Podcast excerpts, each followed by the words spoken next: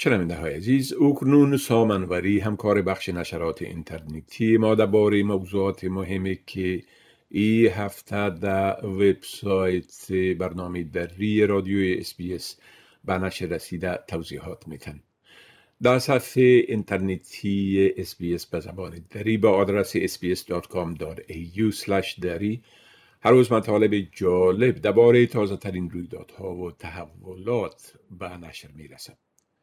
آقای انوری سلام عرض می کنم خب اولتر از همه اگر بگوییم که به صورت عموم چی رویدادهای مهم در ای هفته رخ داده که در وبسایت ما هم نشر شده؟ با سلام به شما و شنوندگان عزیز. رویدادهای بزرگ ای هفته دستیابی ایالت ویکتوریا به هدف 80 درصد واکسیناسیون کامل بحثی تغییرات اقلیمی و اشتراک نخست وزیر اسکات موریسون در نشست اقلیمی موسوم به کاپ 26 در گلاسکوی اسکاتلند و همچنین کاهش محدودیت ها بر مسافرت های بین المللی بودند. ویکتوریا روز جمعه هدف 80 درصد واکسیناسیون کامل را پشت سر گذاشت و از ساعت 6 عصر وارد مرحله دوم نقشه راه بازگشایی خود شد با ورود به این مرحله مقررات کرونایی در سراسر ویکتوریا یکسان شدند و مرز میان ملبورن و مناطق اطراف ایالت برداشته شد. همچنین در این هفته حکومت استرالیا اعلام کرد استرالیایی هایی که هر دو دوره واکسیناسیون کووید 19 خود را تکمیل کرده دیگر برای مسافرت به خارج از کشور نیاز به اخذ مجوز ندارند. این یگام عمده به سوی بازگشایی کامل مرزهای بین به شمار میره قبل از استرالیایی ها فقط در موارد خیلی استثنایی او هم با اخذ معافیت نامه از وزارت امور داخله می‌تونستند که کشور را ترک کنند.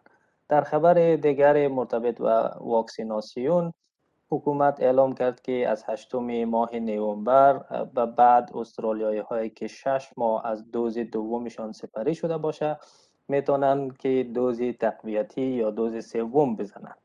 حکومت فدرال همچنین گفت که واکسین فایزر از هشتم ماه نوامبر و بعد در تمام دواخانه ها در سراسر استرالیا برای استفاده اولیه، ثانویه یا تقویتی قابل دسترس خواهد بود.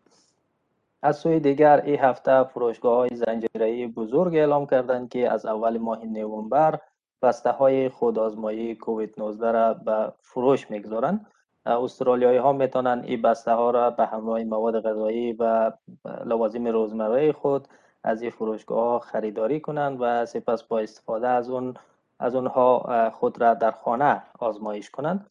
در حوزه سیاست مسئله تعیین هدف استرالیا برای صفر کردن تولید خالص کربن تا سال 2050 در آستانه اشتراک نخست وزیر اسکات موریسون در نشست گلاسکو بود. حکومت اطلاف که سالها با این ایده مخالفت کرده بود در نهایت تحت فشارهای داخلی و بین المللی این هفته تنها چند روز قبل از اشتراک آقای موریسون در نشست گلاسکو صفر کردن تولید خالص کربن تا وسط قرن را به عنوان هدف رسمی استرالیا در مقابله با تغییرات اقلیمی تصویب کرد. مسئله تغییر قانون انتخابات هم یکی از های جنجالی سیاسی در جریان هفته بود و همچنین مطالب پراکنده دیگری در موضوعات مختلف داشتیم که شنوندگان عزیز ما می‌تونن اونها را در وبسایت ما دنبال کنند بله خب از کاهش بیشتر محدودیت ها در ویکتوریا گفتین. همیشه که در ای یک مقدار توضیحات بتین بله بعد از واکسینه شدن 80 درصد جمعیت بالای 16 سال ویکتوریا از ساعت 6 عصر دیروز بسیاری از محدودیت های سختگیرانه کرونایی در ویکتوریا کاهش یافتند. چنان که اشاره شد مقررات کرونایی در کلانشهر ملبورن و مناطق اطراف ویکتوریا یکسان شدند و ویکتوریایی ها اجازه یافتند به هر نقطه ایالتشان سفر کنند. خانواده ها در سراسر ایالت اجازه دارند روزانه از ده نفر مهمان که البته به شمول کودکان است در خانه هایشان پذیرایی کنند. سی نفر اجازه دارند که در فضای آزاد دور هم جمع شوند و مراکز ورزشی سرپوشیده با پیروی از محدودیت ها بر تعداد ورزشکاران باز شدند. اونهایی که به طور کامل واکسینه هستند در فضای آزاد بازار و مراکز بدنسازی و پرورش اندام ملزم به پوشیدن ماسک نیستند. همچنین تمام خورده فروشی ها و میخانه ها و کلوب های شبانه و رستوران ها و قهوه خانه ها اینا اجازه دارند که از مشتریان نشسته در غذا غذاخوری های سرپوشیده و همچنین حد اکثر 500 نفر در غذاخوری های بیرون پذیرایی کنند. و در نهایت حد اکثر 500 نفر اجازه دارند که در مراسم عروسی، تشییع جنازه یا خاکسپاری و برنامه های دینی مذهبی در فضای آزاد اشتراک کنند. بله خب از تغییر قانون انتخابات گفتین میشه که در این باره یک مقدار معلومات بتین؟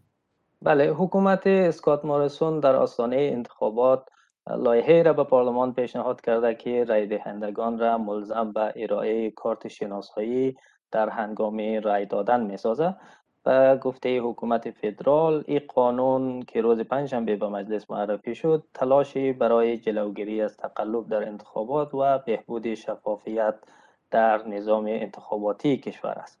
در قانون فعلی وقتی مردم برای رای دادن می روند باید نام و آدرس خود را ارائه کنند. اما قانون پیشنهادی حکومت اونها را ملزم می سازد که اسناد شناسایی ارائه کنند. اسناد شناسایی قابل قبول برای رای دادن می‌تونه گواهی نامه رانندگی، کارت اثبات سن، پاسپورت، کارت مدیکر، گواهی نامه تولد یا شهروندی و اسناد مانند بیل آب و برق و گاز و تلفن یا مثلا استیتمنت بانکی باشند افرادی که قادر به ارائه اسناد نیستند می‌تونن که از یک رای دهنده ثبت شده دیگر بخواهند که هویت اونها را تضمین کنند یا به صورت اعلامی رای بدن که در اونجا از اونها خواسته میشه که مشخصات شخصی خود را درج کنند. اما این اقدام حکومت با انتقاد تند جناح مخالفش حزب کارگر مواجه شده. اپوزیسیون حکومت را به تلاش برای وارد کردن آمریکای ترامپ و دموکراسی استرالیا متهم کرده و هشدار داده که این امر باعث سرکوب مشارکت رای دهندگان و تضعیف دموکراسی در کشور خواهد شد. کمیسیون حقوق بشر و مرکز حقوقی حقوق بشر هم ابراز نگرانی کرده که این لایحه به صورت نامتناسب بر گروه های آسیب پذیر تاثیر می‌گذاره.